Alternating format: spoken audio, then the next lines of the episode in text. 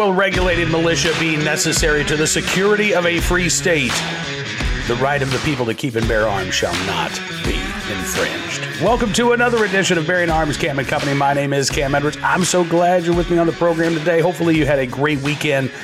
I am glad you're with us. Got a lot to talk about, including what's going on with the Washington Post, their new analysis of some 50-odd years of gun ads. Yeah, they boiled it down to, a select few, and we're going to get into it in just a second. Before we do, however, speaking of gun ads, in today's turbulent times, you need to gather tools that allow you to defend your family and the way of life that you know and love. My friends over at Pickett's Mill Armory are the folks that can help you with that.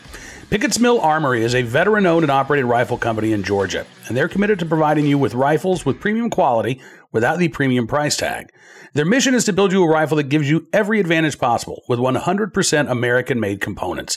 Whether you need a tactical rifle or a hunting rifle, they have your back. And you don't have to settle for just as good anymore because they've solved that problem for you. You no longer have to buy a rifle and then buy parts to swap out. When you purchase your rifles from PMArmory.com, they come out of the box with high-quality barrels, superior triggers, and other options that you can choose.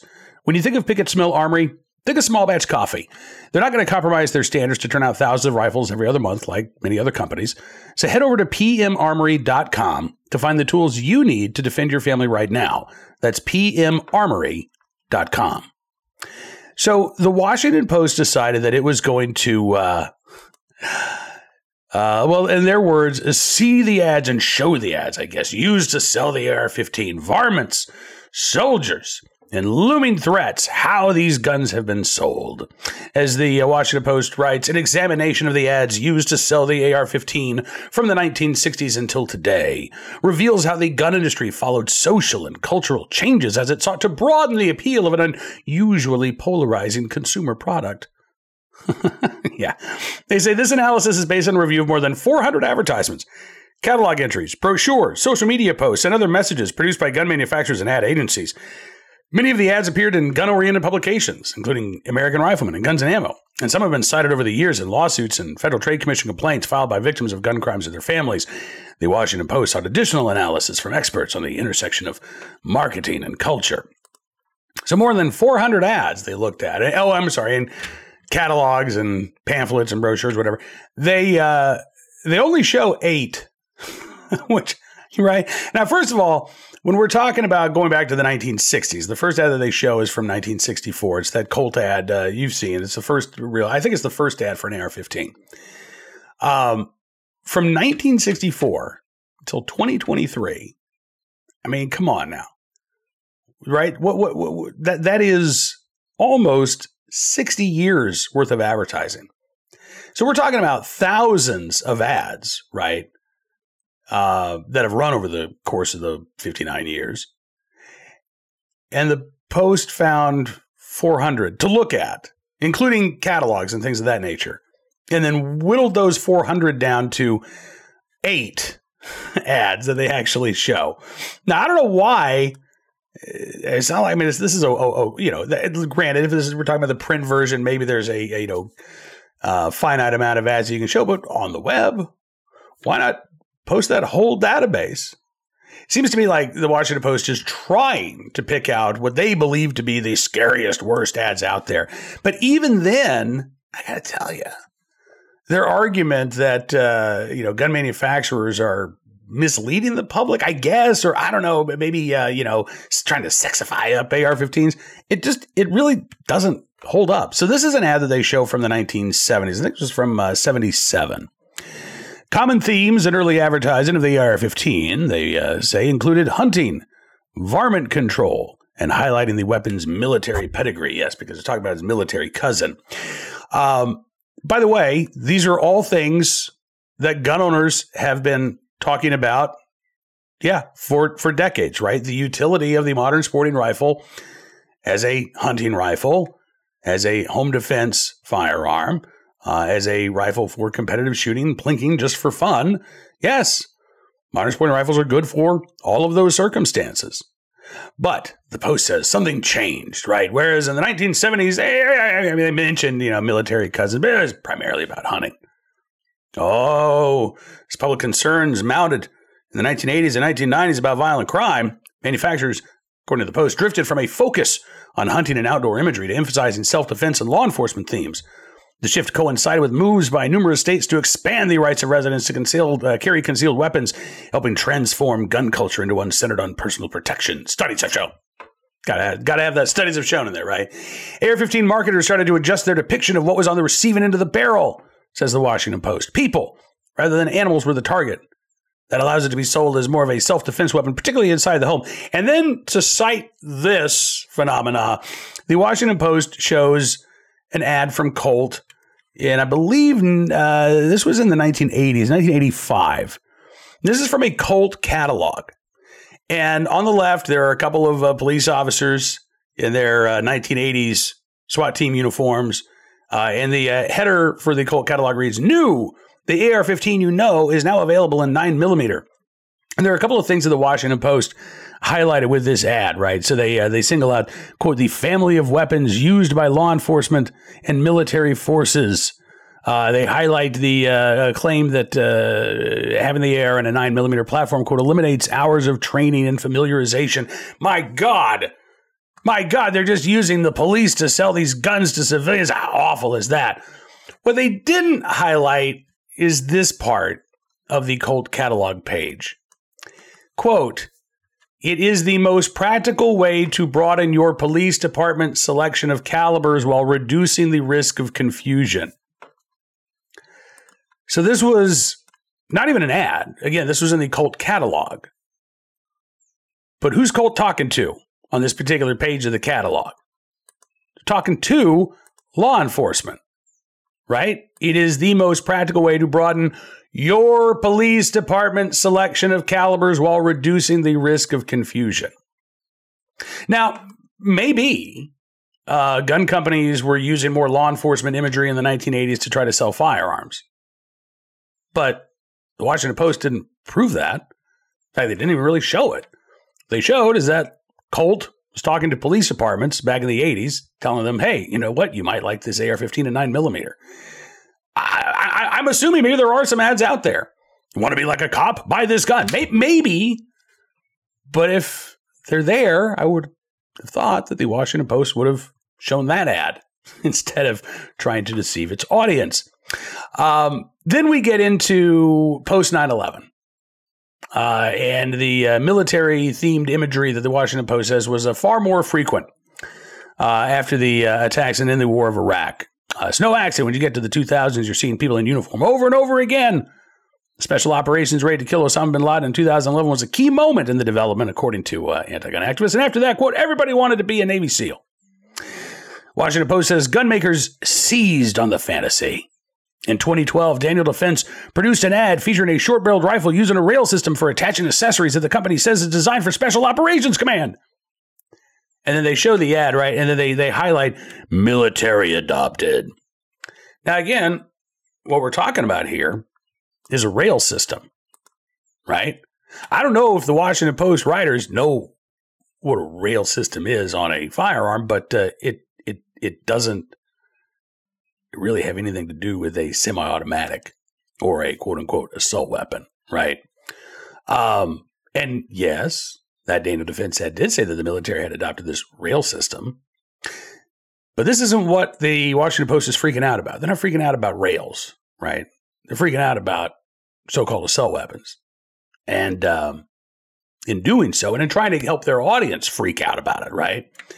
I think that they have portrayed at least one of these ads, I would say, in a very misleading way. And a couple of the others, I think they are sort of clouding the issue here. Right. But again, what are they going for? Their goal here is to try to persuade their audience that, my God, the AR-15 has been, marketed like just a bunch of barbarians out there. Right. And you got to get this weapon. If you don't, the world's going to come to. And what they're showing is maybe a change in the concerns of consumers, right? But I haven't seen anything in the ads that the Washington Post put out there that I think is anything other than a response to changing consumer demand. It is true. Violent crime was on the rise in the 1980s. 1970s too, really. But 1980s, early 1990s, I mean, that was the peak of violent crime in the United States. So is it any surprise that self-defense concerns would be more prevalent in terms of advertising? No, if you're a gun company and you want to reach your potential audience and they're concerned about self-defense and personal safety, well, that's what you're going to talk to them about, isn't it? But to the Washington Post, I guess gun companies should just shut up. They shouldn't be allowed to talk to customers. And if they do, maybe, you know, you just no pictures, right? Maybe no catchphrases. Just like the old-timey advertisements from like the 1850s. Now available for sale, a fine selection of modern sporting rifles available at your local gun store. We're not going back to those days. But there's nothing in these ads that the Washington Post highlighted, the 8 out of, you know, some 400 that they looked at, that show the firearms industry marketing guns to, 5 and 6-year-olds, telling people, hey, you know what? If you don't own this modern sporting rifle, well, guess what? It's going to happen to your family. I mean, again, there's this idea implicit in the Washington Post reporting that these ads were somehow strong-arming Americans into buying AR-15s and other modern sporting rifles. And I just don't think that's the fact. I think it's the other way around. I think that, again, as these guns have been around for decades, and they have become more commonplace, they have in large part replaced the, or at least they haven't replaced the sort of, traditional hunting rifle. They've at least taken their place alongside those traditional rifles. Modern sporting rifles are the most commonly sold rifle in the country today. And again, consider we're talking about a design that is, well, the design itself over 60 years old, right? Because Eugene Stoner came up with this back in the 1950s. It shouldn't be a shock, and it certainly is not a sign of anything nefarious that the most popular style of rifle sold in the country today is one that, is based on modern designs, is based on a modern outlook, uses modern materials, is lighter, is more accurate, and, safer than a lot of the quote-unquote traditional rifles out there. This isn't cause for alarm, unless, of course, you're a Washington Post reader or a reporter. Now, turning our attention to today's Armed Citizen story, as well as our good deed of the day, our recidivist report, and our good deed of the day. Let's start with our recidivist report. Case out of Shreveport, Louisiana, where a man has been charged in a mass shooting that took place over the weekend. As it turns out, he is known to law enforcement on at least one occasion, and it sounds like more than one occasion, to be honest. Devin Owen Porter, who's 19 years old, Devin Owen Porter Jr., I should say, being held at the Caddo Correctional Center in Shreveport right now on multiple charges, bond at $1.2 million. He's accused of a shooting that happened early Saturday morning in downtown Shreveport, where there were multiple individuals who were shot. 7 people shot. A 32-year-old man was killed in that shooting. Porter was arrested after a brief chase. Shreveport police said in a probable cause statement that Porter had weapons in his possession that were used in the shooting. He was also caught on a surveillance camera at the shooting scene. Now, according to KTBS in Shreveport, Porter has a prior arrest for illegal gun possession in March of last year, a year ago. He pleaded guilty in October to misdemeanor illegal possession of stolen things. So not only was he illegally possessing the gun, apparently he was illegally possessing a stolen firearm. But he copped to a misdemeanor. He was given a 6-month jail sentence that was suspended, and then he was placed on supervised probation for a year. It's unclear whether, well, I guess it was October, so he should have still been on probation at the time of this mass shooting. Sentence was deferred until December. Oh, actually, you know what? He's not on probation because I forgot. This is the rest of the story. So 6 months suspended jail sentence in October, supervised probation, sentencing deferred officially until December. Porter doesn't show up. So a bench warrant is issued for his arrest. He didn't show up in January either. But the judge recalled the bench warrant. Even though he hadn't shown up in court, the judge said, never mind, and ordered the sentence and a $400 fine to be executed. So even though he's not here, we're going to go ahead and sentence him anyway because, you know, he's only going to get probation. So even though he hasn't shown up in court, even though he's showing this isn't, he's not taking this seriously, we'll go forward with the plea deal. And here we are, just a couple months later. And now Porter is accused of second-degree murder. Once again, illegal possession of stolen things, aggravated obstruction of a highway, illegal use of a weapon, resisting an officer, aggravated flight from an officer, as well as possession of a firearm or a concealed weapon by a felon. Which tells me that this was last year's run-in with the law was not the first time that Mr. Porter had a run-in with the law. Because, again, that was adjudicated as a misdemeanor offense, right? It was pled down to a misdemeanor. Now he's being charged with possession of a firearm by a felon, which means that there had to have been a felony conviction at some point in Mr. Porter's past before this incident last March, where he was, pled guilty back in October and then skipped out on his sentencing because that was a misdemeanor. So this 19-year-old has a felony conviction at some point in his history that prevents him from lawfully possessing a firearm. Despite that, the criminal justice system gave Devin Owen Porter Jr. one hell of a deal when he was busted in illegal possession of a gun last year.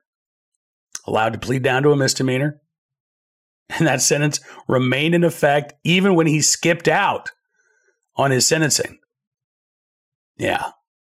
Again, what gun control law could you put on the books that is going to stop someone like Devin Owen Porter when the criminal justice system is failing to deal with him and others like him when they have the opportunity right now? They had the opportunity to put him behind bars. They had the opportunity to get tough on young Mr. Porter. Multiple opportunities, it sounds like. And it sounds like in every chance that they had, they took a pass. They gave him a slap on the wrist. And now this 19-year-old is facing the most serious charges of his young life, accused of killing a man and shooting 6 others on the streets of Shreveport over the weekend. Today's Armed Citizen story from Smyrna, Georgia, where police say a woman killed an intruder who smashed into her window or smashed into her apartment. Didn't know this guy. This apparently was not some, domestic incident or something like that. This was just sort of a random encounter. Police say that no charges will be filed. It appears that the two did not know each other. Smyrna police says they got a call about a person shot at the Alder Park apartments. When officers got to the scene, they found a man shot to death in an apartment. In an update on Friday, police said the man had broken into the woman's home. Resident told police she's heard someone beating on the front door around just before 8 o'clock the night before. This was Thursday evening. She said the man then walked around to her kitchen window and started banging on that window to the point that it ultimately shattered.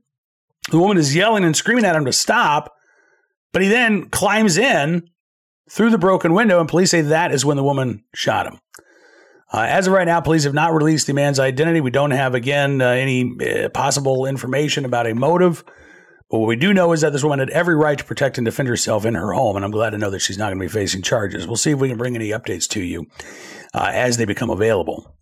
Finally today, our good deed of the day, in the right place, at the right time, willing and able to do the right thing. A FedEx driver in Florida who came to the aid of another woman who had passed out in a field. She recently had a chance to reconnect. Sharon Collar is the woman who passed out. Yisel Rivera is the FedEx driver in question. Rivera had just pulled into Collar's driveway to deliver some packages. This was earlier this month, and she noticed Collar laying on the ground. So she ran over, asked if she needed help, stayed with her until her family arrived. Sharon Collar says, I felt like she needed some recognition, saying, she didn't have to stop or anything. She could have just delivered the packages over there. I will say, if you see somebody laying on the ground and you just go about your day, that's pretty callous. I'd like to think that most of us would have responded the same way that Yisel Rivera did when she saw Sharon Collar laying on the ground, but you never know. Rivera said she was happy to help. She says, it's my nature to help people and be kind and respond.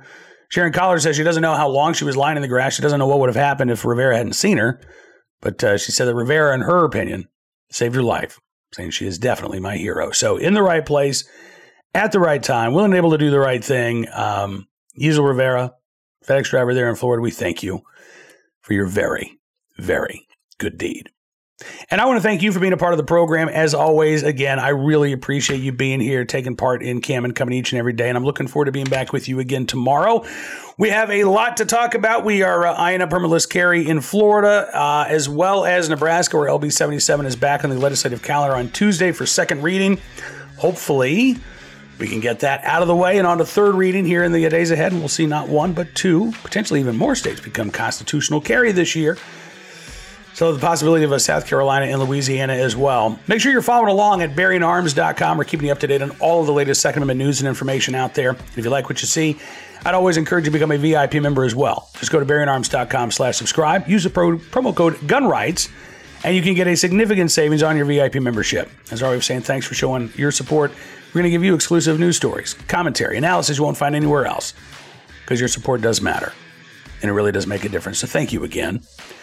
Enjoy the rest of your Monday, as best you can for Monday anyway. We'll see you back here tomorrow. Until then, be well, be safe, and be free.